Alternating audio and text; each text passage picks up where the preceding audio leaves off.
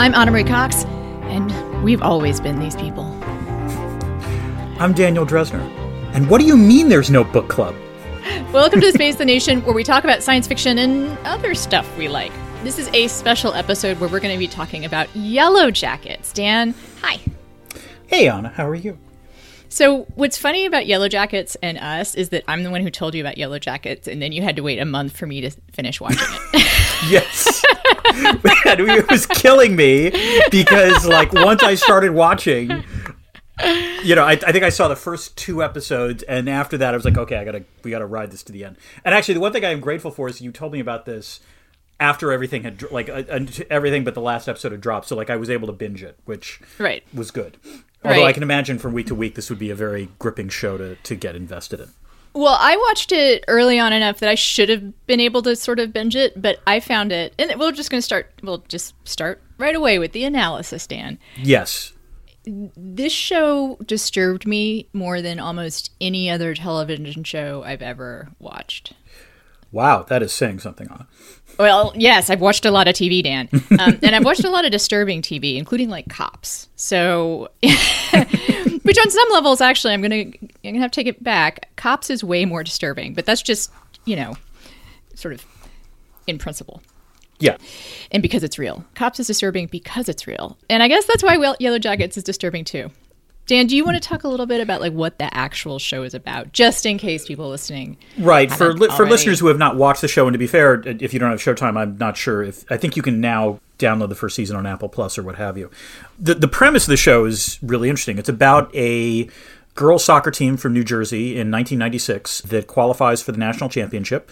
One of the team's parents is filthy rich and commissions a private jet for them to fly to Seattle for the These are the titular Yellowjackets. the by the titular Yellowjackets to go to that tournament. Surprisingly, things go awry. The plane crashes in the Canadian Rockies, and the team is stranded for 18 months. And then the show takes place in two time periods. The first is 1996, uh, both immediately before the crash and what happens in the Canadian Rockies, and then in the present day, where we see at least some of the survivors for lack of a better putting it, coping with the trauma of surviving and the implications of surviving and the implications of what they have to do to survive. Yeah. Would that be a safe statement?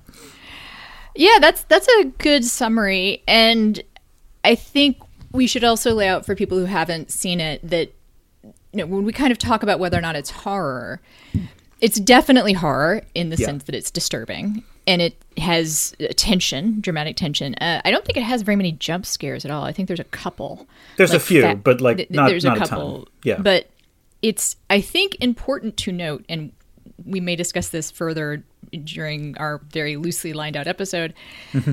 that the degree to which there is supernatural involved is very unclear. This is actually one of my favorite things about the show, which we will get to in a Yeah. little bit. Yeah. It it is framed as though there's might be supernatural. A lot of the cues, like the genre cues, mm-hmm. are supernatural y, mm-hmm. you know?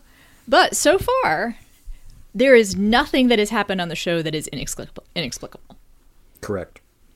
Um, Which We've is seen things that could be visions. That's it. Like the one thing that the, the there's unreliable narration, yeah. and we've seen things, but we don't know if everyone's seen them. Right, and there's but and to be fair, even the sources of the unreliable narration are plausibly grounded in reality. So there's one character who's stranded in in the woods and goes off her meds, and we don't know what the meds did, mm-hmm. and we don't know what being off the meds does. There's another episode where there's some hallucinogenic mushroom shared, and again, that leads to some weird stuff. And there were other things that I thought were visions when we originally see them that turned out were not visions that had actually happened, which I thought was incredibly well done. So I was I Well, we're, we're not going to. I mean, spoilers ahead. Actually, Dan, what were Yeah. the things that were you thought were visions that weren't? when Lottie at one point is out in the woods and suddenly sees Taissa Oh, right, eating like dirt. eating dirt and like you know looking almost animal like and I thought that has to be a dream and then later we realize oh no that wasn't a dream and I, Yeah. I that was plot wise and again one of the things I love about this show the they have thought carefully about the plot because that was a genius like reversal because I was legitimately surprised and yet it was a great move and also kind of believable, right? yeah exactly yes yeah you could think there would be a condition that would make someone, you know, sleepwalk and then God knows eat dirt or you know, is it Right. pica? Is that what it's called or It's something? You pica, know. yeah, pica, Yeah, pica, pica. something like that. Yeah. But that was entirely believable. Yeah. And, and so we said that this first section is going to be overall thoughts, and I think Yeah. if I am going to say overall thoughts, I did absolutely love it. I think part of my love for it is just that I'm a child of the 90s and a little bit older, like a, like literally, I think two or three years older than they are. But that music, the, there's a sassy magazine in the very first episode. there's a Dinosaur Jr. song, a Republica song, A Liz Phair song. Liz Phair and a, a B cut, like Yeah, yeah, you know, d- deep, deep Liz Phair cut. Yes, exactly. deep, deep Liz Phair cut, Yeah. and then and the way they dress and the way they talk. Mm-hmm. So there's that, and then there's like the real horror is how you know we deal with each other, and I think. Some critics have pointed this out. Like this is very clearly a, twist on Lord of the Flies, right? Yellow jackets, flies, Right. right? Insects surviving in the wild, like what we have to do. And Lord of the Flies is a wonderful book, classic. I- I think I read it a few, read it a few times and loved it every time. In focusing on men, Yes, Anna. it's actually less scary. I mean, I think that Go women, on. Mm-hmm. I think that, and I mean, we could get into is there critique of capitalism in this, but what I will say is that definitely for women, you know, of industrialized countries, Western, Northern, you know, countries, the principle of scarcity is pretty deeply, you know, imprinted on us. Um, the idea of scarcity of success, scarcity of power, um, anytime status, like you, there's only so much. And I, this is something that I've had to deal with, you know, it, becoming a feminist did not cure me of being suspicious of other women, right? Well, I- I'm sure this show helped you very much in that Right. regard. and definitely like the professional world i think even more i mean it's interesting to me i wonder if we're going to get more of their professional lives because i mean that's when i re- that's that's when i started to see it but it is looking back at high school of course it's there too right and the other thing i realized that the reason why it resonated me with me so much is um i'm going to tell you about recovery dan Ooh. Which is important because that's It's actually one of the things it- that is discussed in the show. Right. Although this is actually this is only tangentially related to that to that part of the show. Yeah. What I'm thinking about, or what the show made me think about, is that you know the last time I was in an environment that was all women or almost entirely women was when I was in rehab, and then hmm. when I did sober living in a house full of women. Mm-hmm. And since then, I've done volunteer work in all female rehabs and all female sober houses and done a lot of talking with people about it. And I am not just speaking from my experience. I've talked to counselors.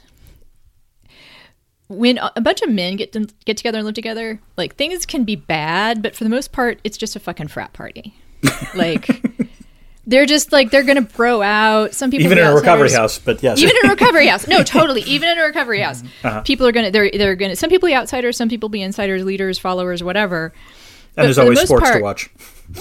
Always sports to watch.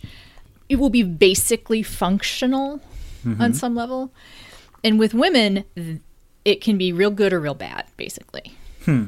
And I've experienced both of those things. What I kept Like thinking- I've experienced. I mean, I've experienced. It can be like like when I mean real bad too. I mean like fucking infighting and nasty, nasty tricks on each other, Mm-hmm. and just this level of antipathy Toxicity? and, dis- and toxicity. Yes, sorry, toxicity. That's the word I was looking for. That Yeah. again, I've never seen in a group of men. I have to. Say, I hate to say this, but like what this reminds me of is, is that there's that uh, what has become a famous exchange in Seinfeld where George and and Jerry are talking about how they were bullied in high school. Like someone would give them a wedgie or put them in a locker, and Elaine is looking at them like they're weird or something. And and Jerry would ask Jerry asked her, "Well, wait, what do girls do to pick on each other, or, or what do girls do in, in middle school?" And she said, "Oh, we just pick on each other until someone develops an eating disorder."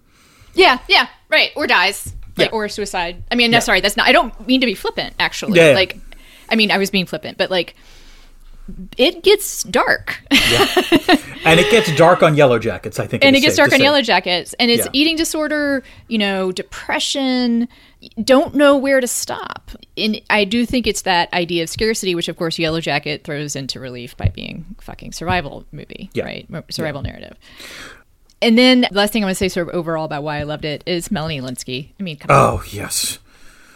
everyone but especially her everyone but especially her and the woman the younger woman that plays her as a younger woman Sophie. Sophie Nélisse. Nélisse. Yeah.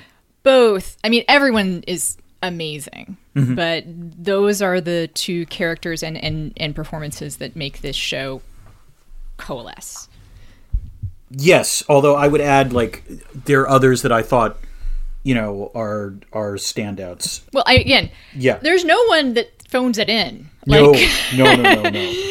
christina ricci i mean Oh Jesus. i also have to add that it's not i'm sure it's not stunt casting to have juliette lewis and christina ricci in this but it reminds me of having winona ryder in stranger things like it is the 90s It's the '90s callback. Yeah, it's, it's the 90s, callback. So like Yeah. see and Christina Ricci's in she's such a dark character in a lot of the movies. Mm-hmm. This is such a delicious twist on those dark characters that she plays in other movies Yeah. too.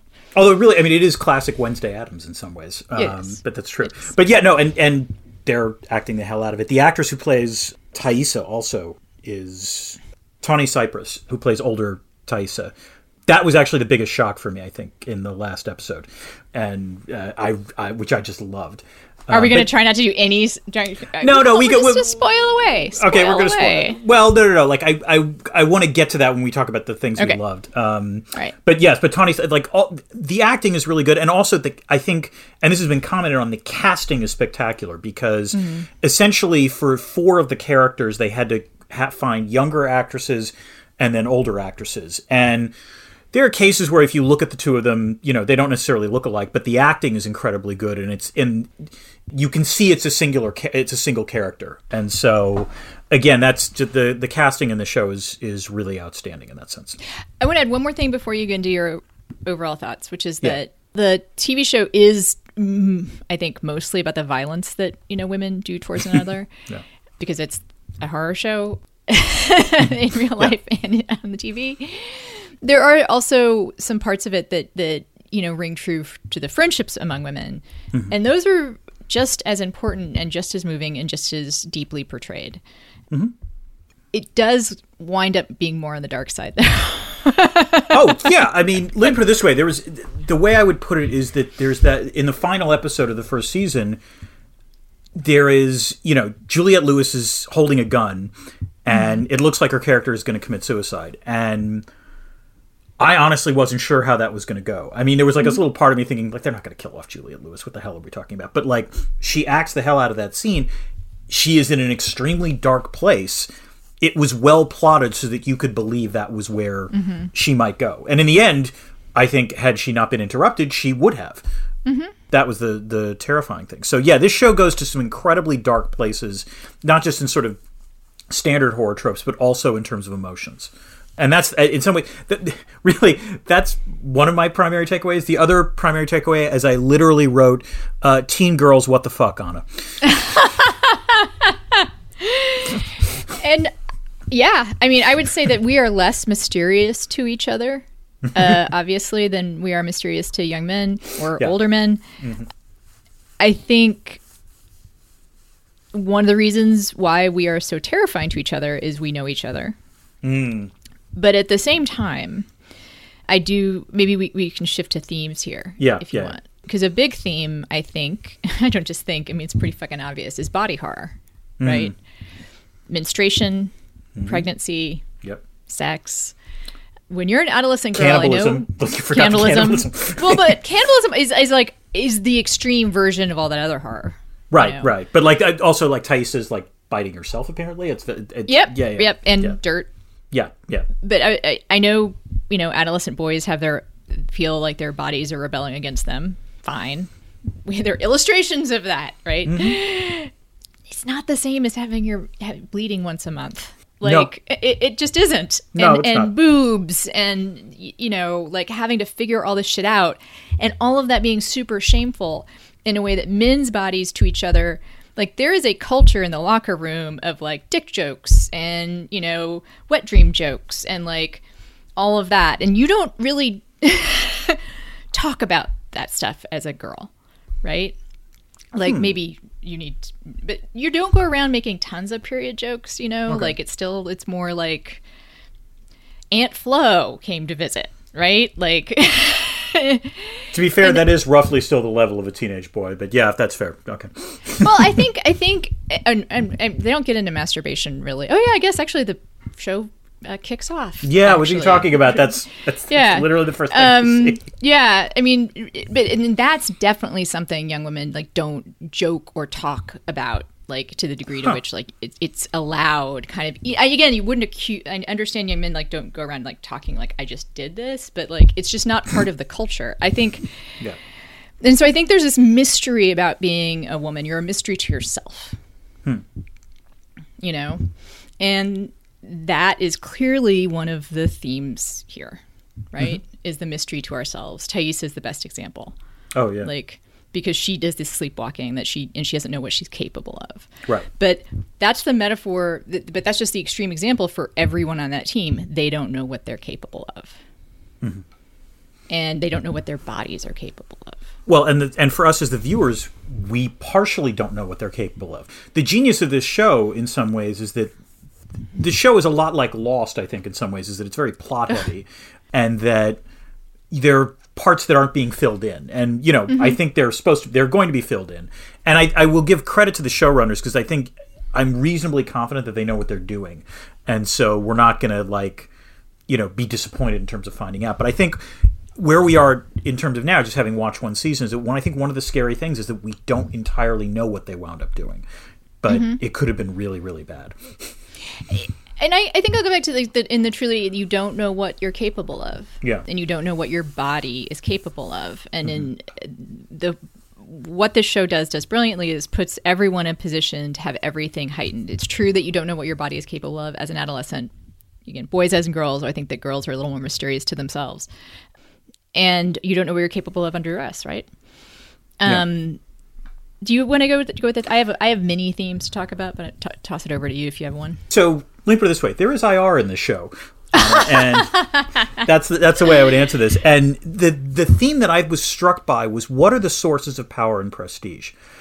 Because the thing I I truly liked about this show was that it, in the pilot it establishes very clearly what the sort of social hierarchy is on the team and in the high school before they go on this trip. And so the, the team captain is Jackie. She's played by, I think, Ella Purnell. She's the pretty girl. She's the popular girl. She's also good at being the captain um, in the sense of maintaining social order and like making sure that whatever factions on the team don't tear at each other's throats out. And what is fascinating to me was how like once they're in the woods she increasingly becomes useless and you know to the point where it's commented on and to the point where she loses her status and doesn't know what to do and winds up lashing out in a whole variety of ways that leads to her death literally. And you also see that to a lesser degree i think in the sort of power dynamic between ben who is the the one surviving coach although he's been his one leg has been partially amputated um, but when laura lee decides that she's going to get on the Cessna and fly away. And Laura Lee is literally the goody goody girl, like in the Right. you know this you know she's been uh, the most devoutly religious.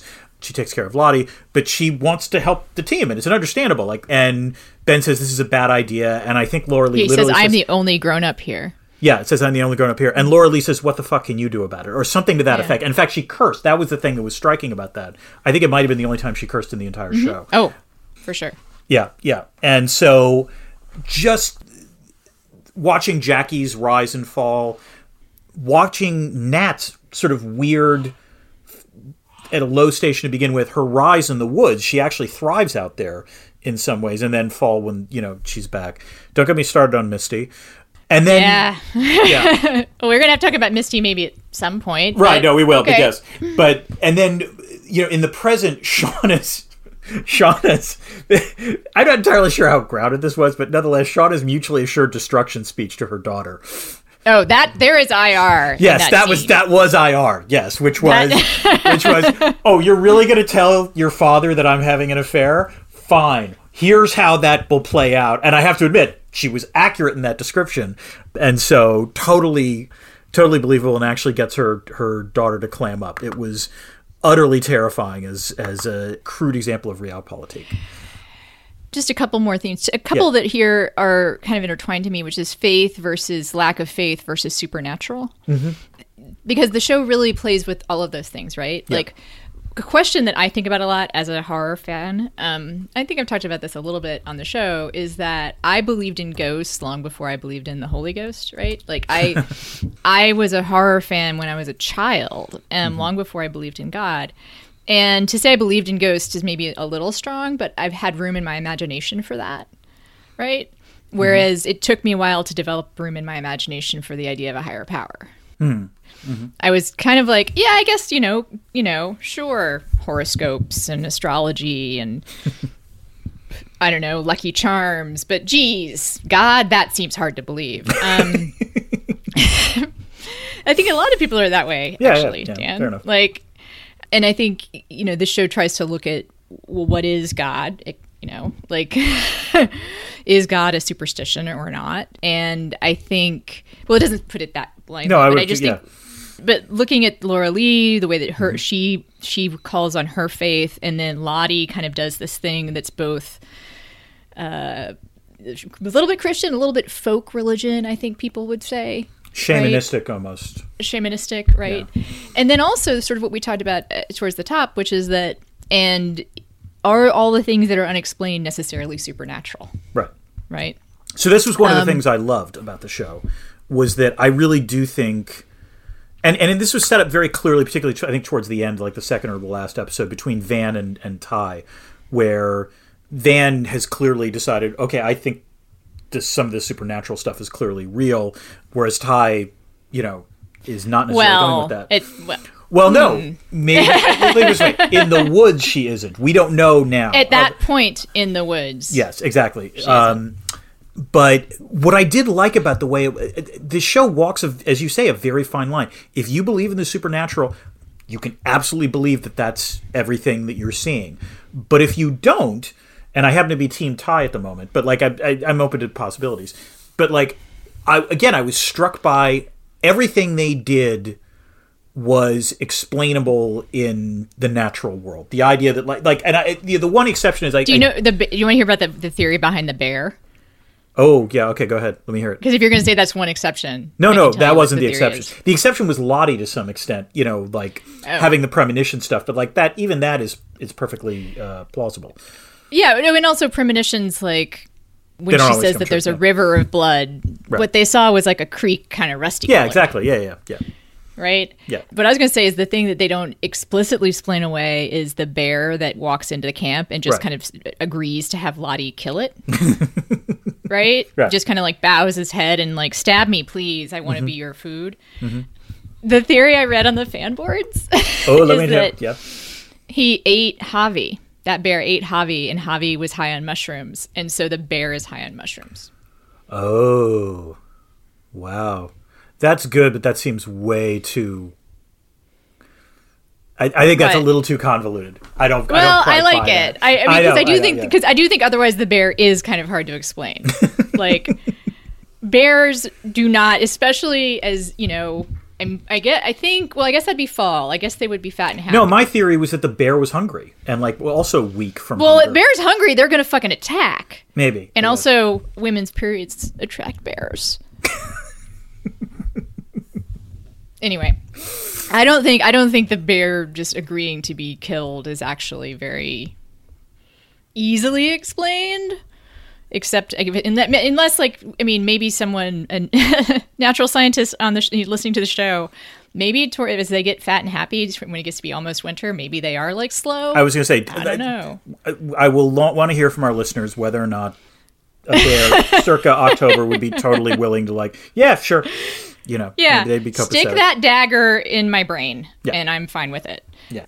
What I was going to say about another interesting sort of that is it supernatural? Is it God? Is it shamanism? Is Mm-hmm. when Laura Lee's bear goes up in flames? Oh man, that, okay, that was the one time I actually thought the show was cruel.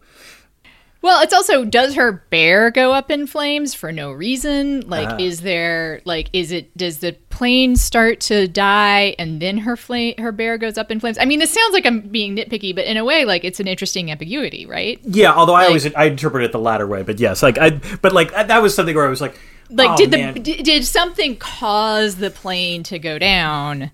beyond you the fact that it was an old as fuck plane? Yeah, Yeah, spoiler alert for what the section I have listed as, super, is survival boners. Check the plane. Check the plane's wiring.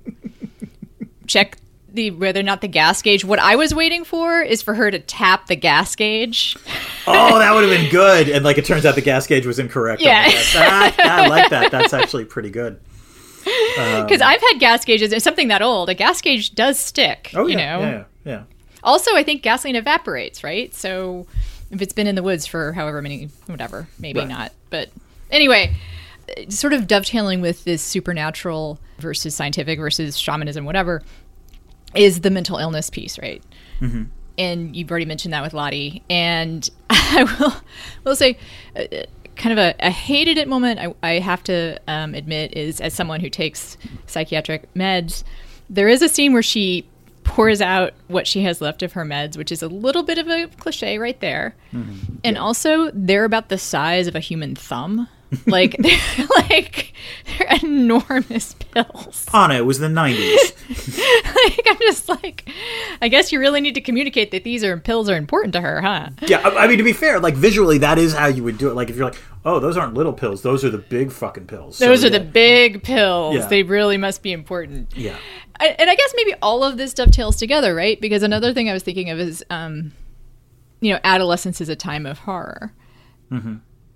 In extremes, like adolescence is a time when we also literally feel things in e- extreme ways. You mm-hmm. know, our brains are still not learning to haven't completely modulated their emotional register, hmm. right? And so things are often.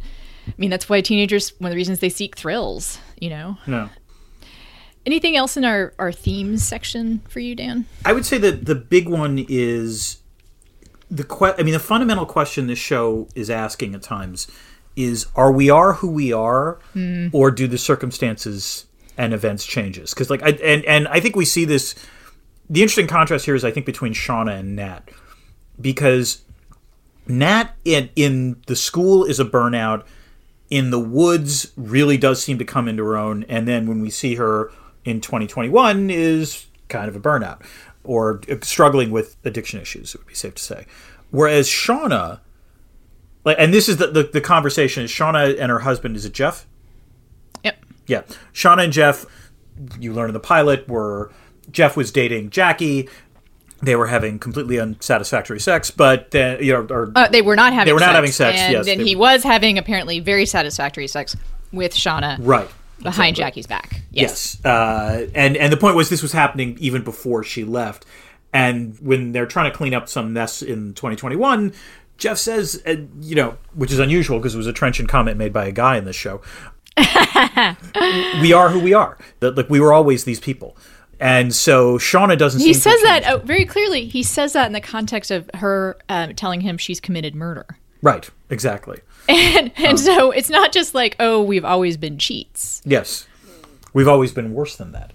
Which does raise the question of what Jeff has been doing rather than checking inventory, but that we'll get to that. All right, Anna, what did you love about this show? Well, I want to add one more thing onto Oh, sorry, The- th- this, this, the idea we've always been these people comes up a number of times. Mm-hmm. And there's an interesting parallel comment from Jackie, I think in the same episode, where she says, or no, it's in the final episode, which I don't think is the same episode, where she tells Shauna, that's what we've been this whole time. Hmm. And I think in some ways, it is disturbing to think those things, right? Yeah. Right? But I And- think I think the show is ambiguous on this point, though. Maybe Shauna is always who she has been, but I'm not sure some of the other characters have. For example, Yeah. Um I don't you're right. The show is a bit ambiguous about it. I would say if anything it does lean towards we've always been this way. I would agree with that on the whole. Like, yeah, I mean, and a lot That- of That we what the woods reveals is who we really are, right, right? Which is not to say that everyone gets better or everyone gets worse, right? Mm-hmm. Or it's everyone becomes I think more clearly the person that they are. I think we can say that about Misty, for instance, Oh God, yes. right? Mm-hmm. Who's always been creepy and always been a control freak, always been helpful. Yeah, All of those things. it's a nice right? combination. Yeah. Creepy control freak helpful. And she's just that and more. I i, I do want to know if they ever find out if she smashed the flight tracker. They can't have. They can't have known.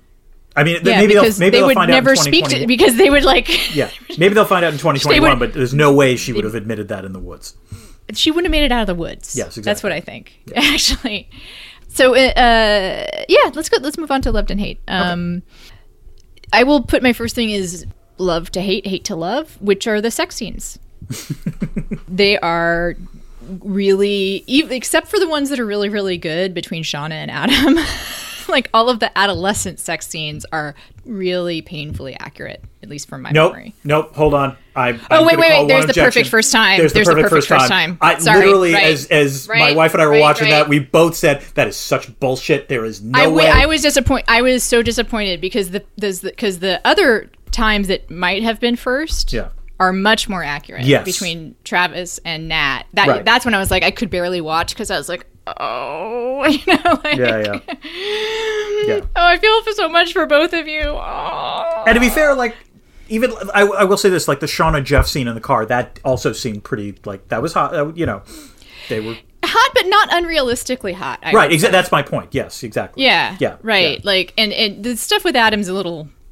like, I don't know. I mean, I always thought Adam was too good to be true. I don't think it's, I, one of the things that maybe this, I'll put this in the hated it category.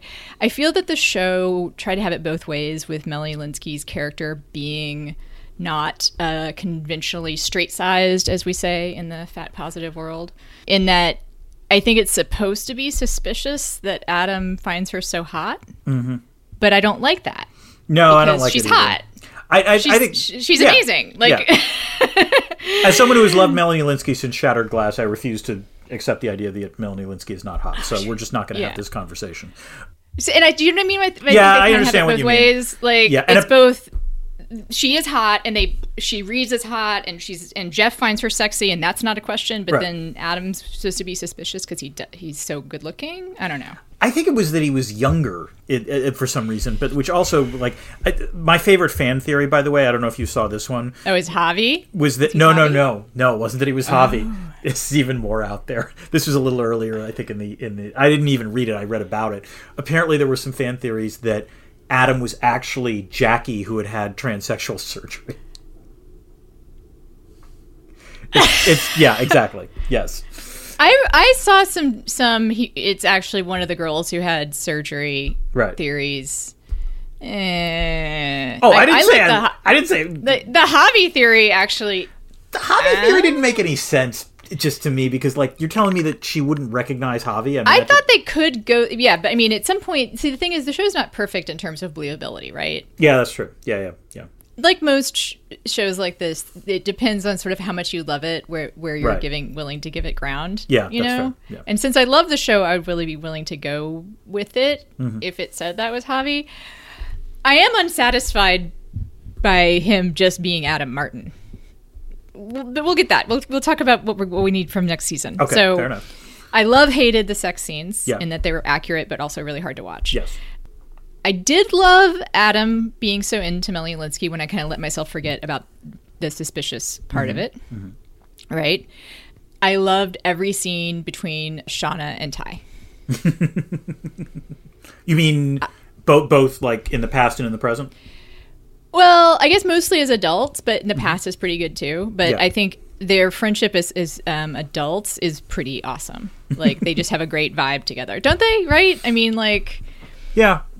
I think I liked it. in- I think I liked it better as teens, mostly because we see how it gets forged and that they're both sleeping in the true. attic, and That's true. you know, and that's where like Shauna can finally like tell Tai, you know, that she's pregnant among other things. Yeah, And no, I was- you're right. The, the, no, yeah. I, I just but there's something about the vibe when they're like in the when when Tai sleeps over and they're telling secrets. Oh, that was yes. You're right. I forgot about that. That was no. You're right. That was a great scene. I really did like that.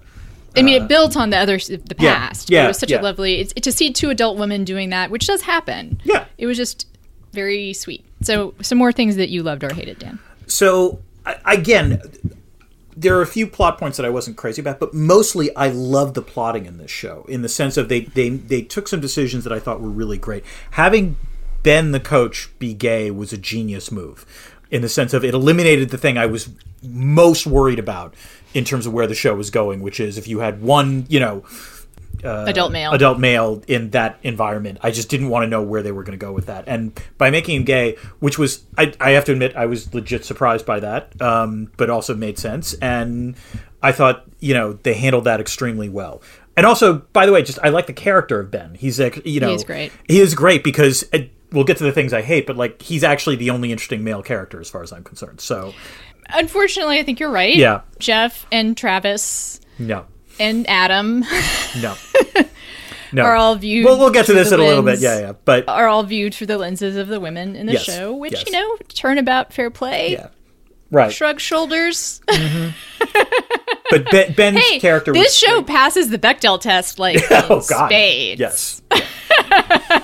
um, yeah. If No, you no, no. flipped the Bechdel test and asked, do any men in this show have a conversation that's not about women? I think it actually fails that test. I think it does too. I think. It, oh wait, the two brothers, like Travis and his and his younger. Oh, they have a Javier, conversation they- about their dad. They have a conversation about their dad, so it does pass. Yeah, Right, okay, right, right. there But for go. the most part, I think it rever- it fails the reverse Bechdel test. I think I think you're right. Yes. and again, what the show actually did very well was I kept having questions and they kept answering them in the sense of like I kept thinking, okay, yeah, they're trapped in the Canadian Rockies, but like they're not going to try to find civilization. That seemed weird to me. And then they dealt with that, which was you know again like it it, it means I trust the show more. Wait, which part do you, did you did the fact that the compass start work, stopped working? No, no, not the fact like the fact that like they go on the exp like the Tai leads a group to try to find. Oh, and then they get in trouble. and they get in trouble, or that Laura Lee tries to fly the plane and that doesn't work. You know. I, I, so this is in my survival boners section, not to be confused with Ben's survival. boners. yes.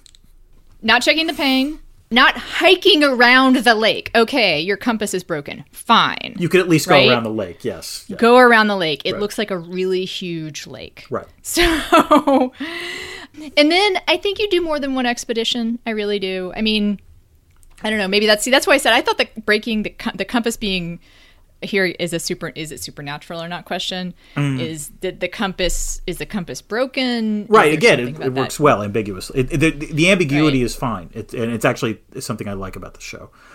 Oh, okay. So uh, character. So I loved what happens to Lottie, in the sense of I really like the relationship between Lottie and and is it Laura Lee? I think, and like I, it was really nice, non-judgmental treatment of religion on a television show, which just doesn't always and happen. And mental illness. Yeah, and mental illness. And so that was extremely well handled. So I did not expect Lottie to be the one who winds up being the shaman, as it were. And so that was a, a great plot twist for as far as I was eh, concerned. Questions to be answered in season two. Okay, yeah. Does she remain the antler queen? That I'm not be- sure. I mean, maybe because they do have the reveal that she might be a cult leader. Right.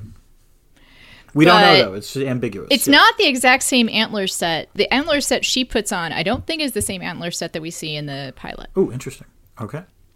But on the ca- in the case that she might be, is there is a scene where she's standing in the a cabin giving some one of her like here there be dragons Yeah, yeah. sort of monologues, and she's standing in front of a set of antlers. and Yeah, I saw like- that. Yeah, that was and that was well done.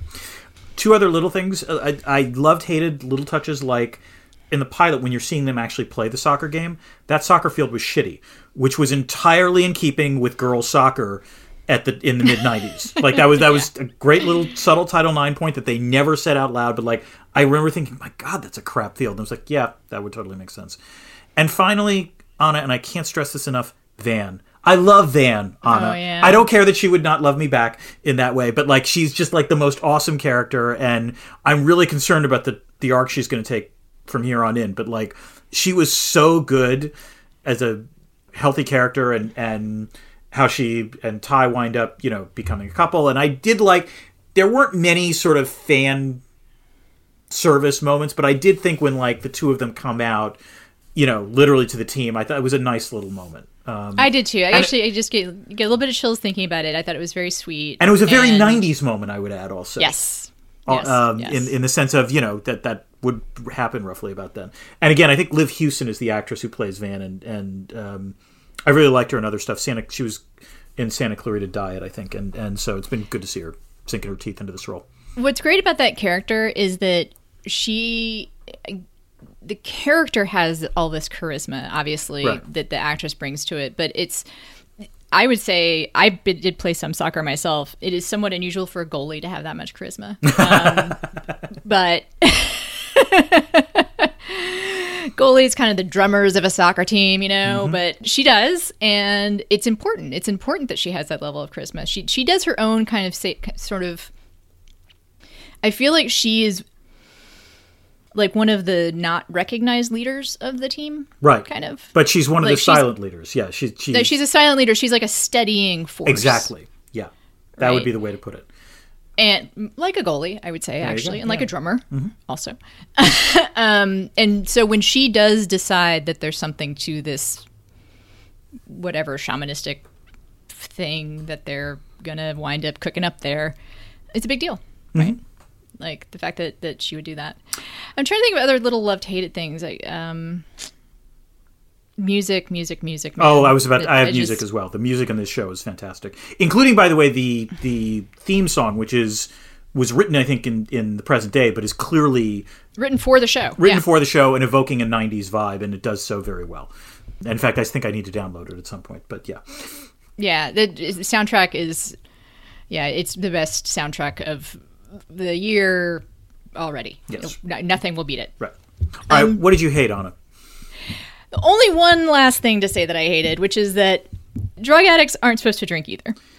It's important. Yeah, that's an important point, Ana. I was actually, I, I think I literally asked you at one point when we were watching the show about this because, like, I was like, I don't think that's right. I think I learned about that from Ana. So, you know, Yeah. And I guess that just says, I mean, I'm not going to, you know, there, there's an AA meeting in the show that's fairly accurate. it was actually a of what- Narcotics or Anonymous NA, right? yeah, NA NA, meeting. yeah, yeah. They're all basically the same. Like, and it, it seemed fairly accurate to me. There was a, ni- a nice grace note to that meeting and her um, talk with her sponsor that I don't know if anyone else would have picked up on, but it's her sponsor who works at a bank takes like six cookies with her after the meeting. yes, I saw that. I feel like that's a very like NA thing to do. Uh-huh. Like, okay. well, it's a little bit like you never know if you're if you're once how do I put this?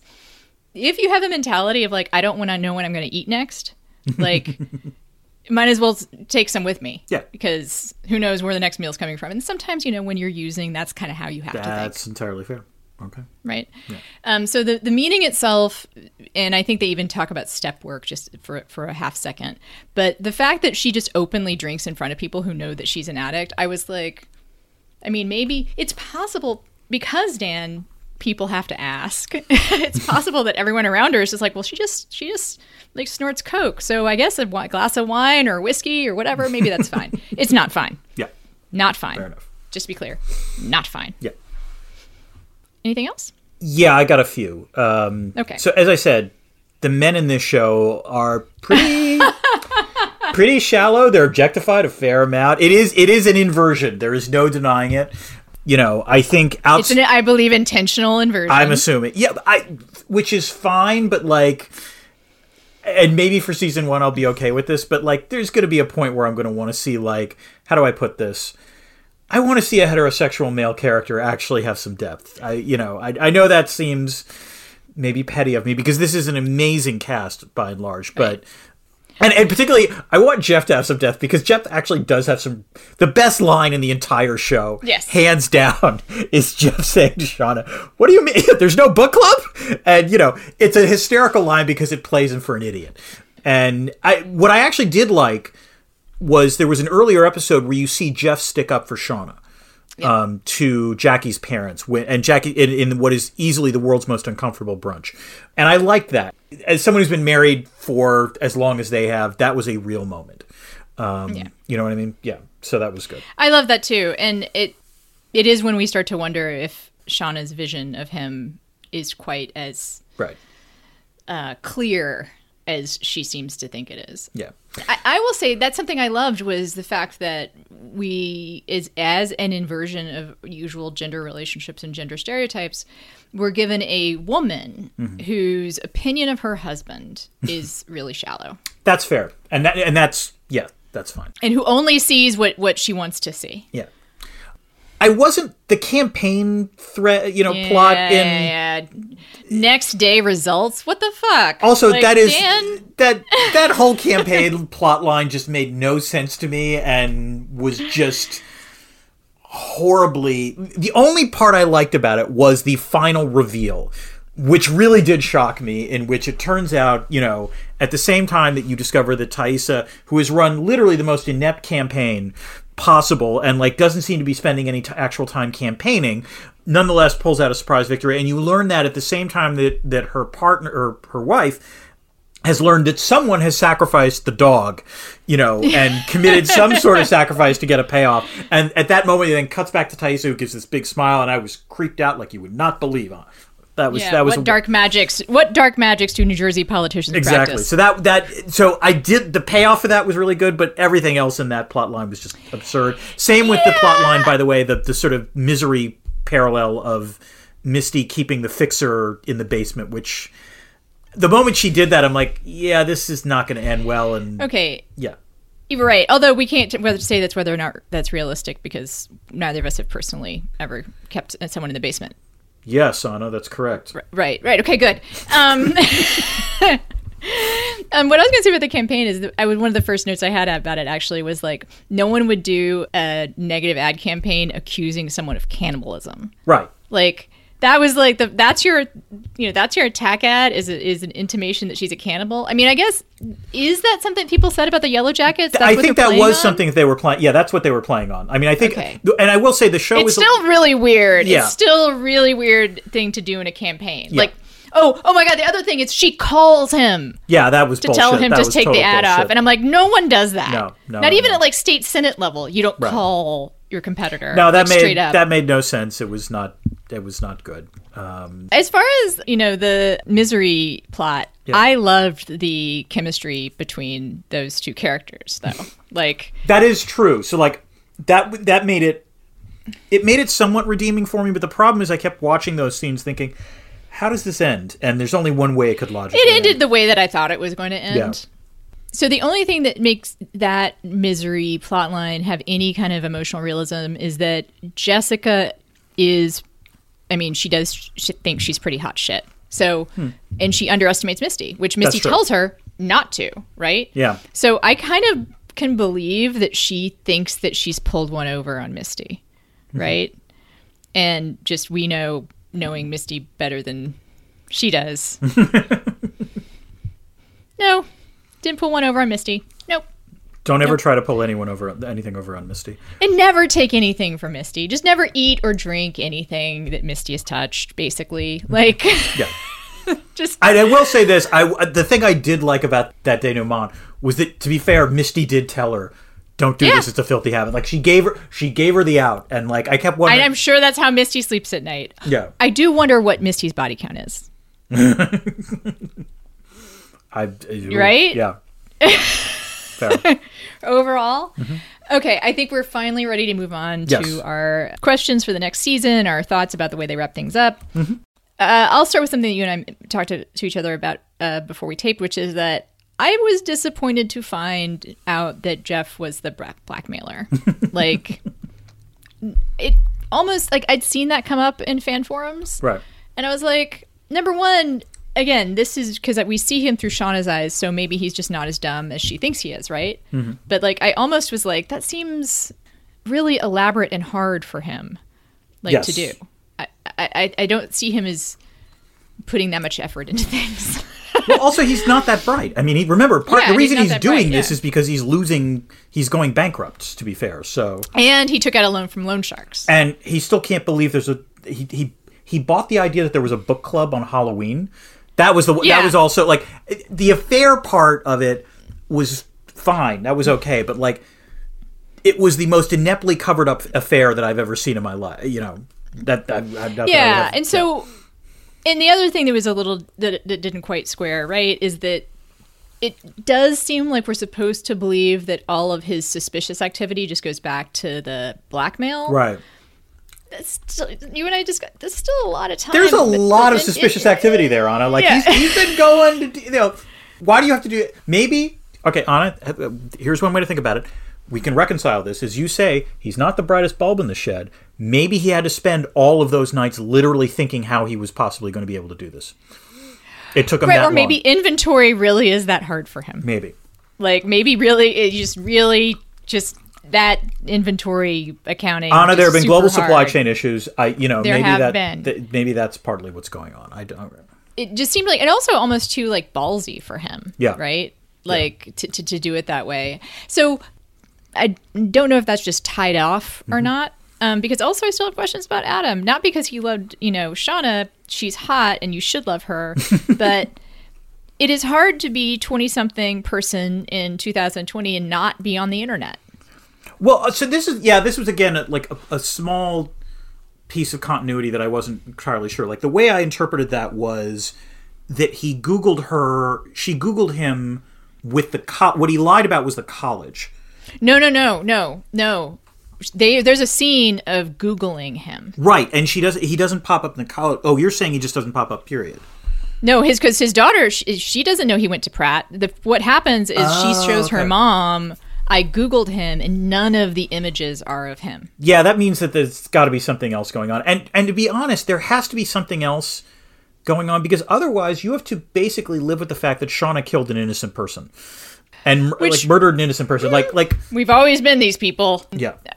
Maybe you, we didn't even really cover this in our themes, which is that this is all about how how unresolved trauma will continue to metastasize. Yeah. Right? I mean, the re- the way she kills him is she's in a semi flashback. That's right. Right? Yeah, yeah, yeah. That, So I, I like can believe- the editing in that was actually quite lovely. I would, I would say. You know, I can believe that she killed a quote unquote innocent person, as innocent as any of us are, Hmm. right? But I have trouble believing that you can be on the internet, not you can be twenty something in 2020 and have no not presence have on your, the net. Yeah, that's Have no, not have your picture on the internet. right. No, that's fair. That's that's an entirely Right? fair point. Yeah. And then also the hotel thing, like he shows up at the hotel when she's trying to like check out Jeff. Yeah, that was awfully convenient. feels pretty convenient. I think And- I and- sus- I agree with you. I think you know, if season two needs to resolve these things because I think they're they're particularly bad in terms of plot. so points. the anything else i mean there's the, the one big hint we're given at the end is that there's a cult of some kind Mm-hmm. probably that has to do with i'm sure someone has a catchy name for whatever that figure is that they see carved everywhere oh the yeah but- yeah yeah, and the thing that was in the cabin before they even get there. right right right so that's one thing and then there's lottie cleaning out travis bank account Or you Lottie's feel about those things? I, I'm okay with that. Although or someone calling themselves lottie So how do I put this? One of the issues I had with that whole plot line was was there that much money in Travis's bank account? Travis didn't seem like he had a ton of money. So like why were you know, it, remember it was Lottie's parents that pay for that flight. And I kind of assume that if Lottie's alive, then she's presumably inherited that money. Did they really need to close?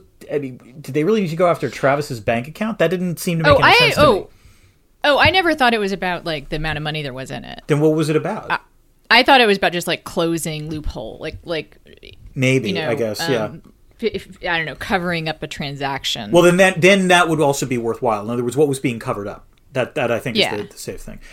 The things I want to know. So, as I said, the biggest shock in the, the finale for me was the the discovery that the dog got sacrificed. I was very sad and disturbed by very- that. Biscuit. Uh, yeah, biscuit.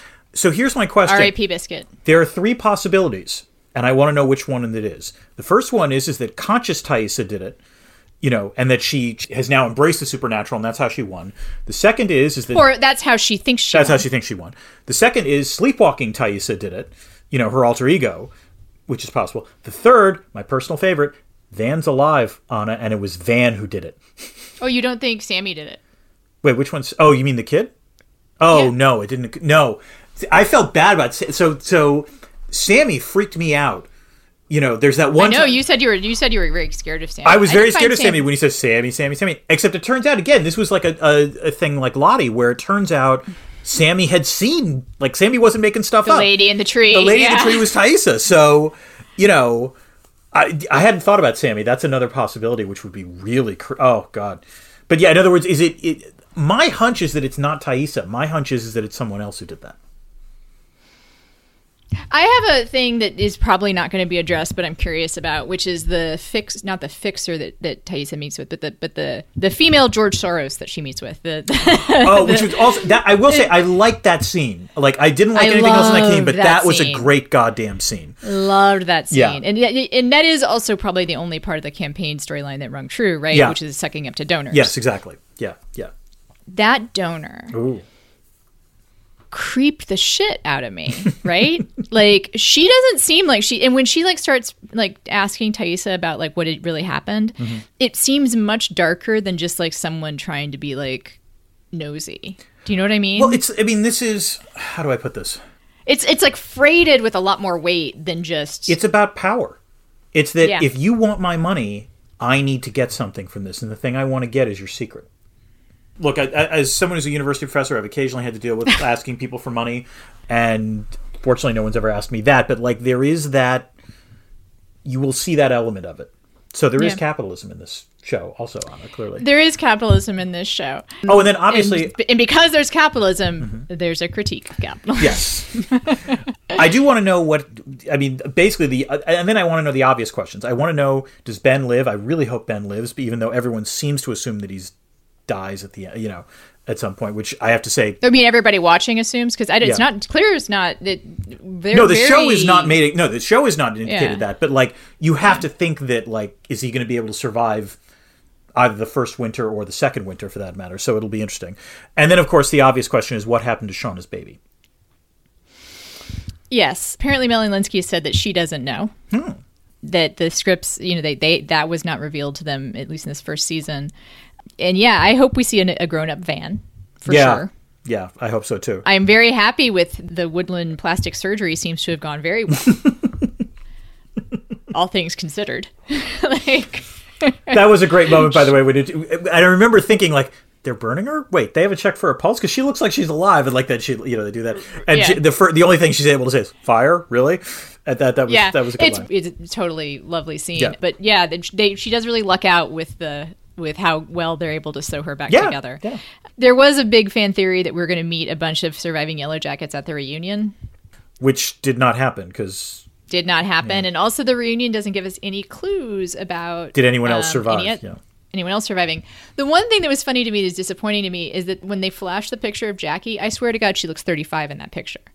Like I thought, oh, Jackie lived. Oh, oh. But no, it's just a 90s dress. Yeah, yeah. Like it's just like This is a niggling continuity point. The thing that it did annoy me was that that one yellow jacket who stayed behind is at the reunion, which didn't make any sense because she was a freshman in the show. Oh, that's right. Like, get it. and her broad New, Jer- New Jersey yeah, accent. yeah, I wasn't crazy about that. I was I was kind of like she turned into like an SNL character. In my head, Like- she married someone in their class, and that's why she was at the reunion. So that's that's how it see, happened. That's how good a show is when you're willing Yes, to do the work. You're for doing the show. the work for the show, exactly. I don't think I have anything else except that I'm super glad it got renewed, and I have read a few things about what they have planned, and one of them is is that they. I don't know if this was a critic who said this or a critic kind of interpreting one of the interviews that it's something of a anti-lost approach. Ooh. In that they're not going to keep building the puzzle box. Okay. Do you know what I mean? That's good. Like Yeah, what yeah, yeah. Lost did, which I I liked Lost, but Mm-hmm. by the last couple seasons, I was tired of adding more mysteries. Right. You know, They're just going to deal with them. In some ways, this show is good because yes, the mystery is is propelling it forward, but the other thing is is that what it's really about is the trauma that comes from all of this and how does that affect you? Right. Yeah. Right. Which, by the way, I guess maybe we should. You, you've made me think of something, which is this idea about the show being about how unhealed trauma continues to metastasize, and where does that match up with the question of we've always been these people? Hmm. And I think the answer is, is that for some of them, it, it's interesting. I think for some of them, it does reveal, like the, the the experience reveals to themselves who they are. So I think Misty certainly is an example of that, and I think weirdly maybe Shauna as well. But there are clearly characters that are trying to compartmentalize. I mean, Taissa's obviously trying to compartmentalize, and the fact that she can't is might be the the signal that in fact the show, as you say, leans towards we are who we are. I want to add about Taissa because you mentioned that you think Taissa in the flashback doesn't buy the shamanist bullshit. Yeah. I think maybe by the end of the second winter she does. Oh no, that's entirely possible. But I'm saying in what Okay. we've seen so oh, far. Oh, oh, wait, no, no, no, wait. Actually, I meant to say not only that. I think she might be m- more invested in it than she gives out because there she does have that scene with her mom, her grandma, yeah, where she sees the man with no eyes. right. Which was creepy as fuck, and like that was a, one of the only jump that's one of the only jump Yeah, scares yeah. but it's a really good one Yeah. and i think that she struggles with that and that's one of the reasons why she has kind of the negative reaction she does to van Right, no, that makes she doesn't sense. want to believe it yeah but some part of her is you drawn know, toward it. Yeah. yeah No, and there's and there's no denying the fact that like she escapes the the wolf attack, you know, because sleepwalking Taissa took the totem that Lottie gave them. So well she she escaped the wolf attack because she climbed a tree in her sleep and had that totem. did Yeah. taking the totem Yes. do any good or Right, not and we don't know. We don't really know, the, the only thing I would add is that I, I think, as I understood it, I've, I've seen a couple sort of you know videos of Melanie Lynskey talking about the show, and apparently she didn't want to do it initially just because she was busy, you know, and overworked and so forth. And when they you know pitched it to her, she loved the pilot, but she actually like quizzed the showrunners, "Where are you going with this?" Like because she didn't want to get trapped in a a show with a bad you know where they were just making it up as they went along and she's been told enough so that she she bought it and like they she said that they've sketched out five seasons of this apparently so we will see how that goes i guess they're gonna have to add a few more puzzle boxes yeah but yeah, I didn't. I, I think that to trust your audience to be engaged enough with the central mystery, Mm-hmm. right? You don't have to keep adding the tailies like on Lost, Oh, right? You yeah. don't have to keep adding like all these other features. Yeah. The fucking hatch. I don't know. Like at some point, I wanted to know what was happening on Lost, but also I was like, come on, like i hear as an avid mystery reader, Yeah. right? at some point Like yeah you have to. The clues have to mean something. yes that's fair Like and you I, have and- to start to understand what they mean. yeah and i do think i mean let me put this way i've i saw enough in this first season so that i have confidence that they're not going to bollocks this up but we will see Right. So we'll be dropping this special episode after our Independence Day episode before our Stargate episode. and then after Stargate is uh, the day, after, tomorrow. yeah and Very timely for you, Dan, if you choose to watch it in the next few days or so, oh right yes yes in the midst of your bomb cycle. Yes, we, listeners, we are recording this during the middle of the bomb cyclone, so uh, I get I just love that term. I just want to say it all the time. it's a good Bomb term. Cyclone. Yeah, Yeah. And we have a new website which will be up by the time that this goes live. It is thenation.space. Dan approved it, everyone. Dan approved. Dan approved that idea. So, Ana devised the idea, so Ana came up with the idea. All right. Yeah. Don't So it's- don't it's- pin this on me. It's the nation dot space and it is uh there's not a lot to it it'll be a place where you can get links to the patreon also get direct links to the episode a little bit of behind the scene goodies and eventually dan dan you've seen the merch stuff. I've seen some of the merch seen stuff. I want to buy some. I, I, we need to procure the merch stuff. I'd like some of that merch stuff. we were going to be selling merch There we be go. selling like uh, much cleverer merch than simply our logo although the logos That's pretty good. Yeah. anything to add before we take off dan Keep this channel open for more.